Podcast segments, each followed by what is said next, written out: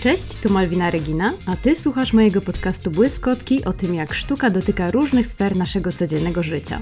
W historii podcastu znajdziesz odcinki o modzie, art brandingu, a teraz w końcu nadszedł czas na pierwszy odcinek o artyście. I nie jest to byle przypadkowy artysta, ponieważ Jean-Michel Basquiat jest dzisiaj ikoną sztuki, a także popkultury, to postać równie złożona, co fascynująca i przyznam, że należy do grona moich ulubionych artystów. Mogę przed jego obrazami stać godzinami, a mówienie o nim daje mi sporo radochy.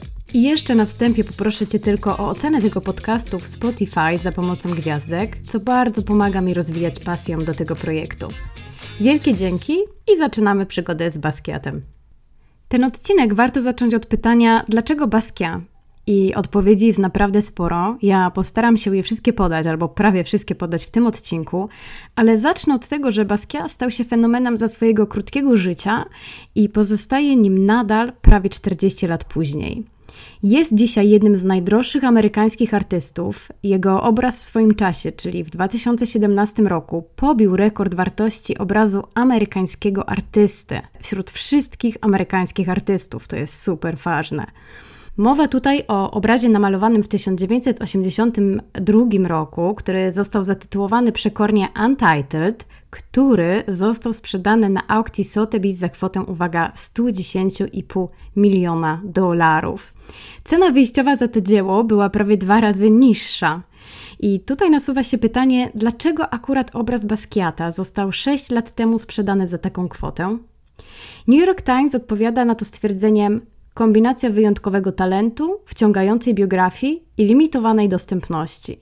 Ja postaram się odpowiedzieć na to pytanie trochę dłużej i z kilku perspektyw.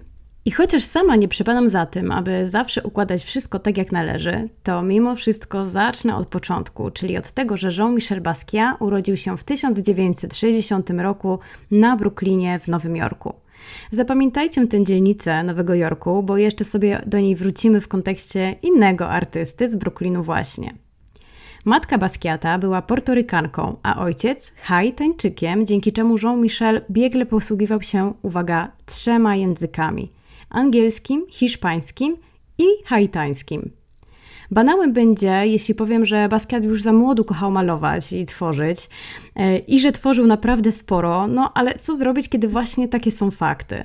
Był samoukiem i nigdy nie poszedł do żadnej szkoły artystycznej, co będzie się za nim ciągnęło przez całe jego życie. Krótkie, ale jednak przez całe jego życie. I w międzyczasie sam dbał o to, aby być na bieżąco z tym, co działo się w świecie sztuki nowojorskiej, właśnie na przełomie lat 70. i 80. I to był taki ciekawy okres w sztuce amerykańskiej, bo to była chwila przestoju moment, kiedy wyczekiwano na coś naprawdę świeżego, na coś nowego w sztuce po takich bardzo popartowych latach 70. To był też czas, w którym kwestie społeczne, polityczne i gospodarcze były znacznie ważniejsze niż sama sztuka. Lata 70. w Stanach Zjednoczonych to jest prawdziwa rewolucja społeczna, gospodarcza, seksualna, obyczajowa. I na tle tych wydarzeń rodziły się jednak właśnie takie nurty sztuki, jak nurt sztuki feministycznej, bardzo popularny w latach 70 też sztuka performance'u, czy też nadal rozwijały się różne strony nurtu abstrakcyjnego, z którego zrodził się na początku lat 80. neoekspresjonizm, a którego właśnie Basquiat stał się czołowym przedstawicielem. Początków neoekspresjonizmu możemy się oczywiście doszukiwać w latach 60. XX wieku, ale to właśnie lata 80. pozwoliły mu w pełni rozkwitnąć, no i też nabrać rozgłosu, który w świecie sztuki, jak wiadomo, jest bardzo ważny. I myślę, że na potrzeby tego odcinka warto tutaj zrobić e, dosłownie krótkie wtrącenie o tym, czym właściwie jest neoekspresjonizm i dlaczego właśnie Basquiat jest głównym przedstawicielem tego nurtu. E, najbardziej wyrazistą cechą neoekspresjonizmu jest portretowanie ludzi lub części ciała w taki przerysowany, przeskalowany, no i oczywiście abstrakcyjny sposób, ponieważ tak jak wspomniałam, ten nurt wywodzi się z abstrakcjonizmu. Co ważne, w tym nurcie zwraca się też uwagę na emocje. Bardzo mocno kładzie się nacisk na emocje, ale przedstawia się je w bardzo wyrazisty i w taki super mocny sposób. I jeśli powiem Wam, że dla neoekspresjonistów największą inspiracją był obraz Krzyk Edwarda Munka, to myślę, że będziecie wiedzieć, co mam na myśli. Kolejnym ważnym elementem jest użycie jaskrawych, kontrastowych i żywych kolorów. I to wszystko znajdziemy też w obrazach Basquiata. Wszystko było okraszone w neoekspresjonizmie niedbałymi, wręcz takimi dziecinnymi pociągnięciami pędzla. Równie ważnym założeniem dla neoekspresjonistów były, była, właściwie jak sama nazwa wskazuje, ekspresja, która stała przed techniką i przed kompozycją samego obrazu. Ekspresja, spontaniczność i właśnie przekazanie emocji były kluczowe dla twórców tego nurtu. I Basquiat dodał do tego jeszcze styl inspirowany takim mocno dziecięcym rysunkiem, który okazał się świeżością, na którą wszyscy w tym momencie czekali. Jego znakiem rozpoznawczym stało się również tak zwane pentimento, czyli poprawianie prac w czasie malowania obrazu. E, Basquiat bardzo często zmieniał zdanie co do kompozycji, co do typografii, kolorystyki, czy po prostu co do elementów, które znajdowały się na obrazie w pierwotnym zarysie. E, I co ciekawe, Pentimento będzie też przez niego praktykowane również w obrazach tworzonych we współpracy z Warholem, o czym jeszcze później opowiem, e, w których to Basquiat nie wahał się e, zamalować część obrazu stworzoną przez Warhola, jeśli po prostu nie pasowała mu akurat kompozycja lub po prostu całościowy przekaz dzieła. Wspomniałam o tym, że neoekspresjoniści bardzo byli zafascynowani ludzkim ciałem i tutaj pojawia się ciekawe pytanie, czyli skąd u Basquiata wzięło się zainteresowanie anatomią, która właśnie była typowa dla całego nurtu i która właściwie zdominowała bardzo mocno jego pracę. Jak sobie przeglądniecie jego pracę, to ta anatomia zawsze wychodzi na pierwszy plan. I historia z tą fascynacją anatomią jest trochę traumatyczna, ale jak widać wynikło z niej wiele dobrego. W dzieciństwie Jean-Michel został potrącony potrącony przez samochód i wylądował w szpitalu z ciężkimi obrażeniami. I aby dodać mu trochę otuchy, jego mama podarowała mu wtedy książkę, która no, dla mnie wydaje się super nietypowa, jak na prezent od mamy dla dziecka, chyba kilkuletniego, ale z drugiej strony fajnie pokazuje, jak niewiele potrzeba, aby rozbudzić ciekawość i pasję u dziecka. Książka ta miała tytuł Grace Anatomy i był to podręcznik do ludzkiej anatomii po prostu. I właśnie tak narodził się styl artysty, wart dzisiaj kilkadziesiąt milionów dolarów. Tak więc anatomia i rysunek stały się dwoma wielkimi pasja, pasjami młodego Basquiata, e, który jeszcze tak zarysuje jego dzieciństwo. Pochodził z biednej rodziny i po prostu często nie miał na czym malować, również e, później, jako dwudziestoparolatek. E, dlatego też jego dzieła dzisiaj odkrywamy, że jego dzieła powstawały po prostu na kawałkach, nie wiem, jakichś mebli, na kawałkach drewna, na ścianach, na podłogach, na serwetkach. E, I te ściany e, stały mu się wyjątkowo bliskie w wieku właśnie nastoletnim, e, ponieważ wtedy właśnie razem ze swoim przyjacielem Aldiazem stworzył duet graficiarski. I ten duet malował graffiti pod pseudonimem Seymour, co jest skrótem od słów, uwaga, same old shit. Legenda głosi, że panowie wpadli na pomysł hasła Seymour podczas oczywiście palenia marihuany i nazywania jej po prostu same old crap, Projekt Sejmu był e, czymś znacznie więcej niż hobbystycznym malowaniem na murach, e, gdzieś właśnie po, po użyciu marihuany, ponieważ graffiti tworzone przez chłopaków niosły ze sobą bardzo ważne treści, e, ważny przekaz, często nawiązywały do nierówności społecznych, do nierówności rasowych, a czasem wykorzystywały również poezję. I z czasem te hasła zaczęły zyskiwać sporą popularność na Dolnym Manhattanie, i wzbudzały zainteresowanie świata sztuki, który właśnie tam się kumulował. Niestety sam projekt trwał tylko dwa lata i w końcu w 1980 roku panowie się rozdzielili, natomiast e, ksywka Seymour, e, zapisywana wraz z takim bardzo charakterystycznym znaczkiem copyright, była później używana przez Basquiata na jego kolejnych dziełach. I tutaj właśnie w nawiązaniu do jego historii i przygody z graffiti, ważne, żeby wspomnieć, dać taki zarys tego, e, gdzie znajdował się Basquiat w tamtym momencie. Ponieważ pomimo inteligencji, pomimo obeznania w świecie sztuki i posługiwania się, tak jak wspomniałam, aż trzema językami, E, Basquiat do końca życia będzie walczył z dwoma stereotypami, które zresztą są ze sobą powiązane. Pierwszy z nich to bycie czarnoskórym, natomiast drugi z nich to bycie artystą z ulicy, czyli w sumie mamy bycie czarnoskórym artystą z ulicy. I Basquiat robił wszystko, aby odciąć się od łatki graficiarza i stać się kimś więcej, artystą, który tak jak wtedy Haring czy inni są zapraszani na salony. Niestety nie było to łatwe e, właśnie ze względu na jego kolor skóry. Pamiętajcie, że jesteśmy w latach 80., które nadal były brutalne dla każdego, kto nie miał białego koloru skóry. I Basquiat do końca życia nie zdołał przekonać wszystkich do swojego, do swojego koloru. E, do końca życia miał problemy ze złapaniem taksówki na ulicy, również wtedy, kiedy jego prace kosztowały już dziesiątki tysięcy dolarów. Takie były lata 80. i myślę, że ten rys historyczno-społeczny jest tutaj bardzo istotny, zresztą jeszcze później w dalszej części sobie do tego wrócimy. Jest on też istotny dlatego, że to właśnie historia Afroamerykanów stała się jednym z najważniejszych motywów przewodnich w jego twórczości. To był jego sposób na przedstawienie historii, którą się interesował przez całe swoje życie, e, i też jego sposób na wyrażanie własnego zdania i wygłoszenie zdania za tych, którzy po prostu nie mieli takiej e, możliwości. W swoich obrazach bardzo często Basquiat koronował czarnoskóre postacie, zresztą sama korona stała się jego znakiem rozpoznawczym i motywem, który dzisiaj od razu kojarzy nam się z jego twórczością. Zwróćcie uwagę, że do tej pory korona w historii sztuki była zarezerwowana wyłącznie dla królów, którzy oczywiście byli biali. Natomiast Basquiat koronował tych, którzy zostali wykluczeni przez historię. Bardzo często w jego obrazach pojawiają się osoby czarnoskóre, które e, pochodziły z, ze środowiska sportowego albo na przykład z muzyki, natomiast które nie były wtedy tak doceniane, jak na przykład byłyby doceniane dzisiaj. Kolejnym motywem w twórczości Basquiata jest oczywiście czaszka, którą wiąże się ze wspomnianą już fascynacją Basquiata ludzką anatomią, ale ta czaszka jest też nawiązaniem do afrykańskich masek i motywów voodoo. Warto, warto zwrócić na to uwagę.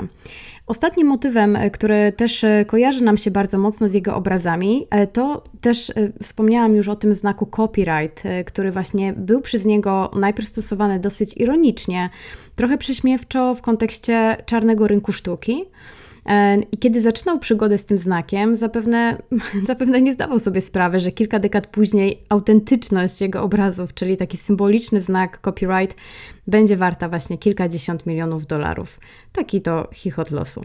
Idąc dalej, to co od razu rzuca się nam w oczy w obrazach e, Jean-Michel, to eklektyzm i różnorodny język wizualny. Jest chaotycznie, jest ekspresyjnie, ale też jest bardzo dosłownie. Basquiat posługiwał się różnorodnymi inspiracjami, mm, takimi jak na przykład wycinki tekstów, wycinki z menu, z książek komiksowych, czy po prostu tego, co akurat miał pod ręką. Inspirację czerpał również od czarnoskórych raperów, tak jak powiedziałam, studiował muzykę, e, bo lata 80. to pamiętajcie, jest e, to również dekada, w której amerykański hip-hop rozwijał swoje skrzydła. I Basquiat był zafascynowany mieszaniem sampli przez raperów i miksowaniem ich w różnych kawałkach. W ogóle takim miksowaniem czegoś, e, to, to bardzo go fascynowało. I dokładnie to samo robił ze swoimi obrazami. Czerpał z dorobku Picassa, czerpał z motywów sztuki afrykańskiej, haitańskiej czy Puerto Rico, z którymi był związany rodzinnie. Znane są również historie, gdzie wielokrotnie zamalowywał to, co namalował, aby stworzyć coś nowego, e, czyli to pentimento, o którym wspomniałam na początku. E, dużo opowiadał o tym Andy Warhol, e, który, który bardzo fajnie opisywał ich współpracę nad dziełami. I tak jak wspomniałam, Basquiat nie miał żadnych oporów, aby po prostu bezpardonowo zamalować to, co stworzył wielki artysta Andy Warhol. U niego nic nie było na stałe, a ekspresja stała dużo wyżej niż jakiekolwiek zasady twórczej współpracy. Na koniec jeszcze dodam, że świetnie posługiwał się również kolorem, którego oczywiście nigdy nie brakuje na jego obrazach. Polecam przejrzeć sobie jego obrazy właśnie pod kątem kolorów, kolorystyki, kontrastów używanych w tych dziełach. I skoro już napomknęłam o Andy Warholu, to pociągnę ten wątek, mm, który w przypadku Basquiata ma naprawdę ogromne znaczenie dla jego kariery i zdaniem niektórych jest w ogóle najważniejszym punktem zwrotnym w jego artystycznej karierze. Zacznę od krótkiego tła, czyli lata 80. E, wspomniałam wcześniej, to był czas przystoju, czas, kiedy cały świat sztuki czekał na coś nowego czas, kiedy już popart e, się znudził w połowie lat 70., pojawiały się feministyczne nurty performance, natomiast nadal nie było czegoś takiego wow. I to był też czas, kiedy kariera Andiego Warhola zaczynała stopować. Po ekscytacji popartem jako nowym zjawiskiem w latach 60. w Stanach Zjednoczonych i po fali jego sukcesów w latach 70., Warhol nie mógł znaleźć swojego miejsca. Poszukiwał nowej inspiracji, czegoś, co na nowo obudzi w nim głód tworzenia. Zaczął się też już troszeczkę nudzić publice, czyli on już tak nie szokował, już rzeczy codziennego użytku weszły w nurt sztuki i po prostu nie były niczym świeżym. Ludzie już potrzebowali czegoś zupełnie nowego. I jak podają różne materiały źródłowe, pewnego dnia do Warhola podszedł w restauracji młody czarnoskóry chłopak i chciał sprzedawać własnoręcznie robioną pocztówkę za dolara. Warhol wtedy podobno początkowo go spławił, aby chwilę później się opamiętać i zaprosić chłopaka do swojego stolika. E, Basquiat miał potem opuścić towarzystwo i wrócić za dwie, godziny, za dwie godziny z gotowym autoportretem przedstawiającym jego i Warhola obok siebie i to miał być ten moment, kiedy wielka fascynacja i przyjaźń tych, tych dwóch panów się rozpoczęła. Zresztą to dzieło możecie bez problemu wygooglować w internecie. Natomiast inne źródła, którym ja chyba bardziej wierzę, podają, że Warhol musiał być wcześniej zaznajomiony z twórczością e, młodego fenomenu, jakim był wtedy Basquiat, bo w przeciwnym razie po prostu nigdy by na niego nie zwrócił uwagi. To był ten czas, kiedy Warhol był na samym szczycie i wątpię, żeby była taka możliwość, żeby po pierwsze do restauracji, w której siedział Warhol, wpuszczono tak bez problemu czarnoskórego Basquiata. E, tak jak wspomniałam, miał problem ze złapaniem taksówki nieraz na ulicy w Nowym Jorku. Myślę też, że nie każdy mógł sobie tak po prostu podejść do Warhola i sprzedać mu pocztówkę, więc pewnie jest to lekko koloryzowane, natomiast gdzieś, gdzieś tutaj prawda leży po środku, jak zawsze w przypadku takich historii. Pewne jest, że właśnie gdzieś po środku zaczyna się historia przyjaźni, która jest tematem wielu dociekań, wielu kontrowersji, książek, filmów i wystaw. W tym też tej wystawy najbardziej aktualnej, którą do 28 sierpnia możecie zobaczyć pod Paryżem e, w Muzeum Fondation Louis Vuitton. E, właśnie wystawa Warhol Basquiat. E, ja mam nadzieję, że jakoś znajdę miejsce w kalendarzu, żeby się wybrać. Natomiast jeżeli będziecie wtedy, planujecie być w Paryżu, to koniecznie, koniecznie musicie się wybrać na tę wystawę. Przyjaźń Basquiata i Warhola często analizuje się pod względem wzajemnych motywów. Niektórzy twierdzą, że była to czysta wzajemna fascynacja artystyczna yy, i to takie rzadko spotykane flow pomiędzy dwiema osobami. Natomiast inni twierdzą, że Warhol był jawnie zakochany w Basquiacie, a przy tym czerpał od niego świeżość pomysłów i nowe podejście do sztuki podczas gdy Basquiat przyjaźnił się z Warholem trochę z wyrachowania i kalkulacji. Takie są interpretacje. E, nie było przecież drugiego tak znanego artysty w tym czasie jak Warhol, tak jak wspomniałam. I tutaj niektórzy krytycy mm, puszczają troszkę oczko i uśmiechają się i po prostu mówią, że to wszystko było zrobione z premedytacją, ponieważ ważne też, żeby uświadomić sobie, że Baskia e, miał duże ciśnienie na sławę, miał duże parcie na tak zwane szkło, wiedział, że chce dojść na szczyt, był, był megalomanem, e, miał dosyć spore ego, wiedział, że jest w stanie zrobić w świecie artystycznym dużo, E, I pewnie Warhol może na początku był po prostu dla niego taką trampoliną, natomiast później nie ma wątpliwości, że między tymi dwoma panami e, był rodzaj fascynacji i przyjaźni. Liczne materiały źródłowe zgromadzone przez lata ich przyjaźni świadczą o tym, że panowie naprawdę się lubili, naprawdę darzyli wzajemnym szacunkiem, e, ale też byli dla siebie wzajemnym motorem do działania e, i z pewnością konkurencja była czymś, co ich wzajemnie nakręcało, nawet jeśli była połączona, tak jak wspomniałam, z przyjaźnią. E, był, była to, był efekt świeżości dla Warhola, był efekt motywacji dla Basquiata. Podczas swojej kilkuletniej, bo też ważne, że żeby wspomnieć, że ta przyjaźń trwała kilka lat, ponieważ obaj panowie niedługo zmarli, o czym oczywiście um, powiem na końcu. Panowie stworzyli razem kilka dzieł i właśnie większość z nich będziecie mogli zobaczyć um, albo wirtualnie, albo właśnie w Fondation Louis Vuitton. Natomiast ważne też, że w 1985 roku obaj panowie zdecydowali się na wspólną wystawę, natomiast wtedy została ona zmiażdżona przez krytyków. Nazwali oni Basquiata maskotką Warhola, co bardzo mocno zaważyło na tej relacji, co bardzo mocno też zaważyło na samoocenie Basquiata e, i był to jeden z takich trudniejszych momentów w jego karierze. E, wcześniej, trzy lata wcześniej, w 1982 roku, w końcu mógł sobie pozwolić na pierwszą wystawę, został zaproszony do pierwszej wystawy, e, pojawił się w muzeum, na czym mu zawsze zależało i mówi się, że ten 82 rok to był dla niego najważniejszy rok w jego karierze. Natomiast zobaczcie, że już trzy lata później, kiedy już miał sławę, kiedy jego obrazy się sprzedawały, kiedy nie nadążał malować tych obrazów, bo tyle było zamówień w kolejce, nadal musiał borykać się z tym, że świat sztuki krytycy nazywali go czyjąś maskotką.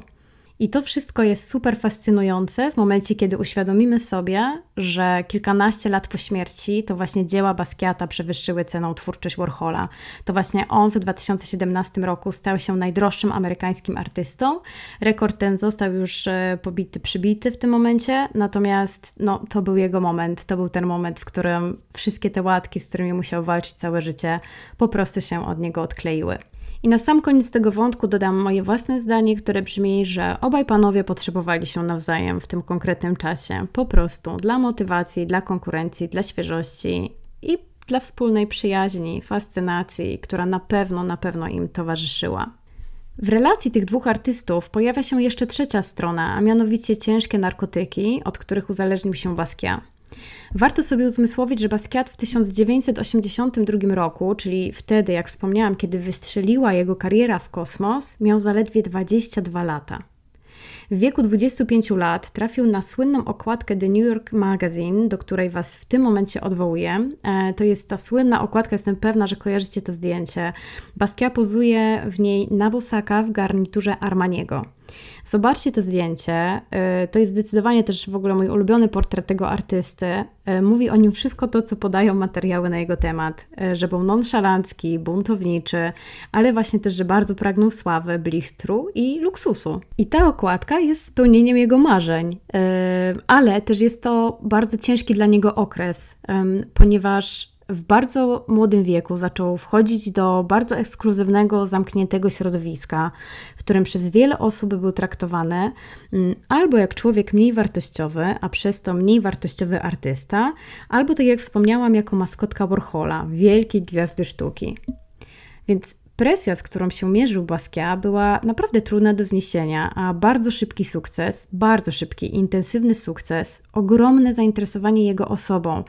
E, pamiętajcie, że on był pewnego rodzaju atrakcją. Jest taki jeden słynny wywiad, e, w którym dziennikarz e, porównuje go do małpy. Nie dosłownie, ale tak jakby aż czeka, żeby to słowo Basquiat wymówił sam. Odwołuję Was do tego, do tego wywiadu, na pewno znajdziecie go gdzieś na YouTubie. Zresztą w kontekście Basquiata teraz takie wtrącenie, że na Netflixie znajdziecie świetny dokument Pamiętniki Warhola, i tam jest jeden odcinek właśnie poświęcony w ogóle przyjaźni tych dwóch panów, więc bardzo serdecznie polecam. I wydaje mi się, że w tym właśnie odcinku też znajduje się ten, e, ten wywiad, o którym teraz wspominam. Tak więc presja, ogromne zainteresowanie jego osobą, bycie atrakcją, bycie czarnoskórą atrakcją, co jest bardzo, bardzo istotne w kontekście jego kariery artystycznej. E, I to wszystko z pewnością nie działało na niego dobrze. Nie, z pewnością nie działało dobrze na jego kondycję psychiczną. Myślę, że wszyscy jesteśmy w stanie sobie wyobrazić, co działo się w jego głowie. E, bardzo młodej głowie, bo pamiętajcie, że w momencie właśnie tej okładki ma 25 lat. I już wtedy jego obrazy sprzedają się szybciej niż właśnie mógł je namalować. Już wtedy ceny jego twórczości z miesiąca na miesiąc rosną, a on chciał za wszelką cenę sprostać oczekiwaniom opinii publicznej i naprawdę niełatwego świata sztuki. I pamiętajcie też, że narkotyki były w latach 80. rzeczą powszechną, dostępną, w pewien sposób wręcz modną. Jesteśmy w dekadzie, w której epidemia AIDS zdziesiątkowała społeczeństwa wielu krajów, w tym w ogromnej mierze również Stanów Zjednoczonych. Więc uzależnienie Basquiata będzie przewijać się przez kolejne lata. E, również będzie powodem wielu sporów w relacji z Warholem. Andy Warhol naprawdę się o niego martwił i chciał wyciągnąć go z nałogu. E, natomiast niestety ostatecznie to właśnie ciężkie narkotyki będą przyczyną śmierci e, Jean-Michel Basquiata w wieku zaledwie 27 lat. E, I w tym momencie niestety dołączył też do niesławnego klubu 27, w którym znajduje się oczywiście również Kurt Cobain, Jimi Hendrix, Janis Joplin czy Amy Winehouse. A rok wcześniej umiera Andy Warhol, co sprawia, że Basquiat traci mocno grunt pod stopami, traci też przyjaciela, który właśnie niejednokrotnie e, próbował wyciągnąć go z nałogu i był ogromnym, ogromnym dla niego wsparciem. Tak więc jego kariera była bardzo krótka, ale bardzo intensywna E, Basquiat rzeczywiście w super szybkim czasie z ulicy, za pomocą swojej sztuki, za pomocą tego, co chciał przekazać, znalazł się na samym szczycie, znalazł się w creme de la creme. Nie wspomniałam o tym, że mieszkał na przykład z Madonną. To jest super ciekawostka, którą wyczytałam też e, podczas przygotowań do tego odcinka. E, więc wiecie, no po prostu obracał się wśród najbardziej cool ludzi w bardzo młodym wieku. Wspomniałam dużo też o ambicji, o presji, którą sam na siebie nakładał.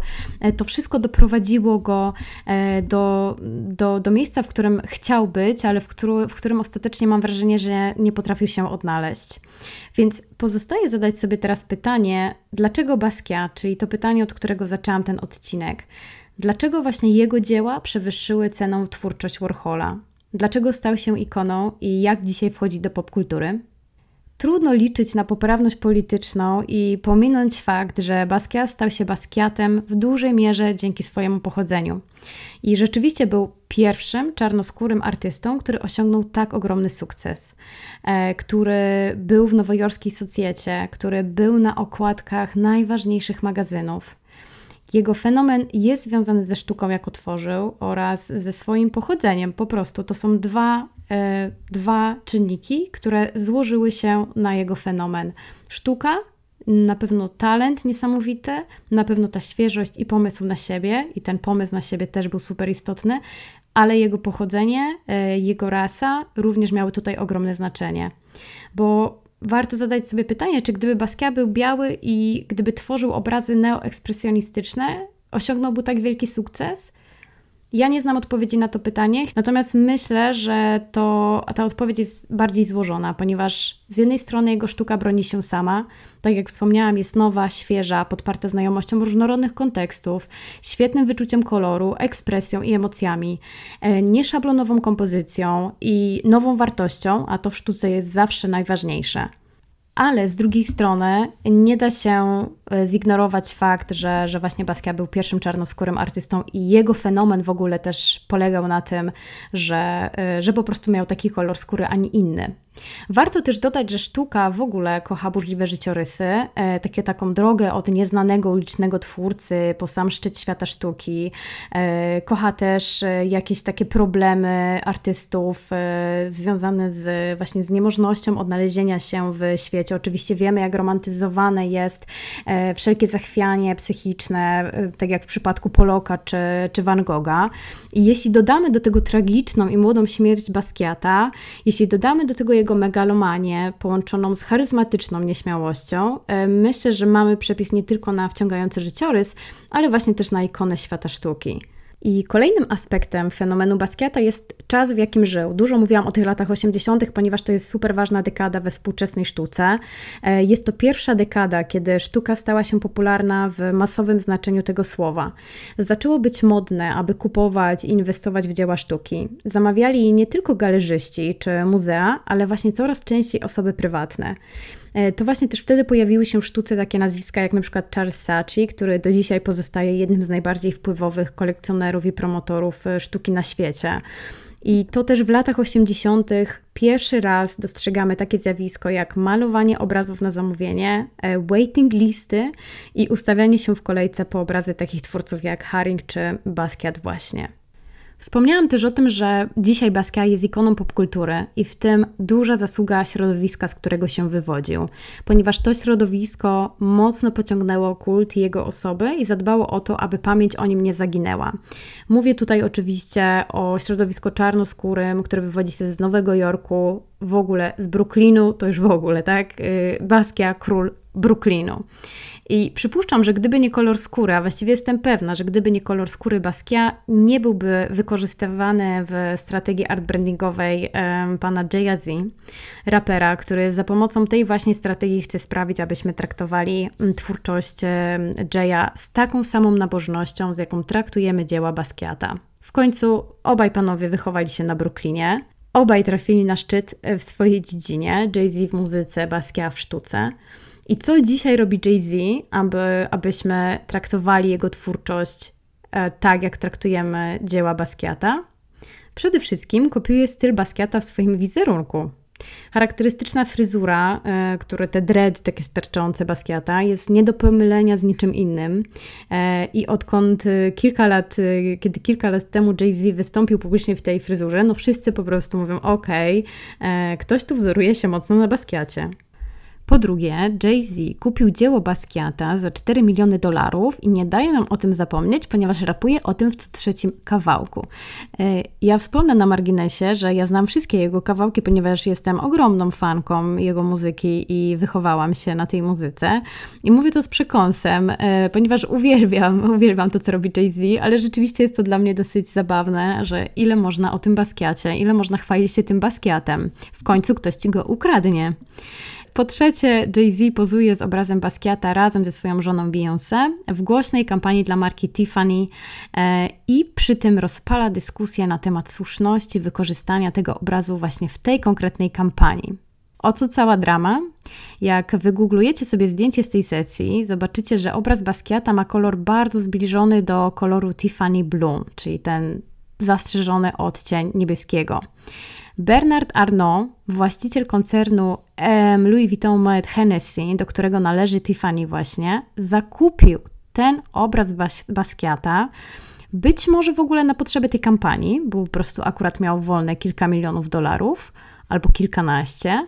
E, chociaż warto wspomnieć, że akurat Bernard Arnault jest jednym z największych kolekcjonerów współczesnej sztuki.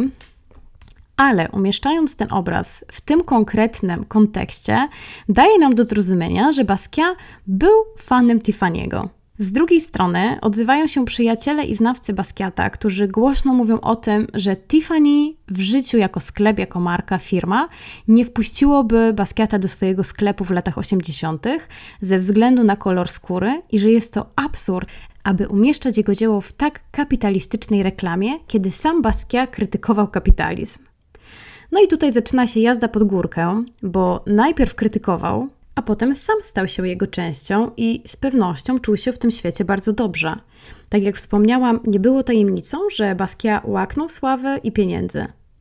Można też to całe zamieszanie interpretować tak, że historia się zamyka, bo Jay-Z i Beyoncé jako czarnoskórzy artyści kończą symbolicznie to, na czym zależało Basquiatowi, czyli na równym traktowaniu bez względu na rasę, czego akurat no, tak ogromna kampania jak kampania Tiffany'ego jest dobrym przykładem. To jest jedna z takich interpretacji. Natomiast każdy może tutaj dorzucić swoje zdanie.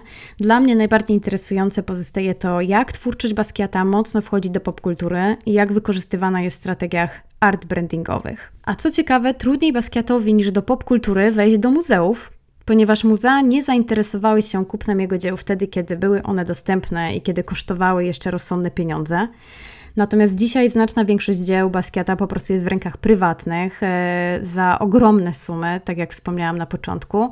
I właśnie dlatego tak trudno znaleźć go w największych muzeach sztuki współczesnej w jakiejś większej, rozsądnej ilości. Dlatego jeśli słyszycie o jakiejś wystawie, która kumuluje kilkanaście jego dzieł, to warto, warto się tam udać. I tym sposobem dobiliśmy do brzegu. Tutaj kończę moją opowieść o Basquiacie, który pozostaje jednym z moich top artystów. Uwielbiam go za wszystko to, kim był i kim jest dzisiaj. Za charyzmę, za ambicje, za talent, za świeżość, za pomysł na siebie, za determinację, za kompozycję, za odwagę w tworzeniu, za ekspresję i za legendę, którą, którą się stał. Lubię jego dzieła za to, że nie są wymuskane, e, że nie są przemyślane na milion sposobów. E, ekspresja to jest to, co w sztuce pociąga mnie najbardziej. I mam nadzieję, że po tym odcinku spojrzycie też na Basquiata w zupełnie nowy i właśnie w świeży sposób. Dzięki wielkie za wysłuchanie tego odcinka. Pamiętajcie, że jeżeli się Wam podobało, to kliknijcie odpowiednią ilość gwiazdek w Spotify. Natomiast ja, jak zawsze, czekam na Wasze opinie, na Wasze przemyślenia. Może macie jakieś swoje doświadczenia z twórczością Basquiata? Dajcie znać, e, co Was kręci, co uwiera. Piszcie do mnie na Instagramie e, Malwina Regina, a ja zabieram się za pracę nad kolejnym odcinkiem. Do usłyszenia.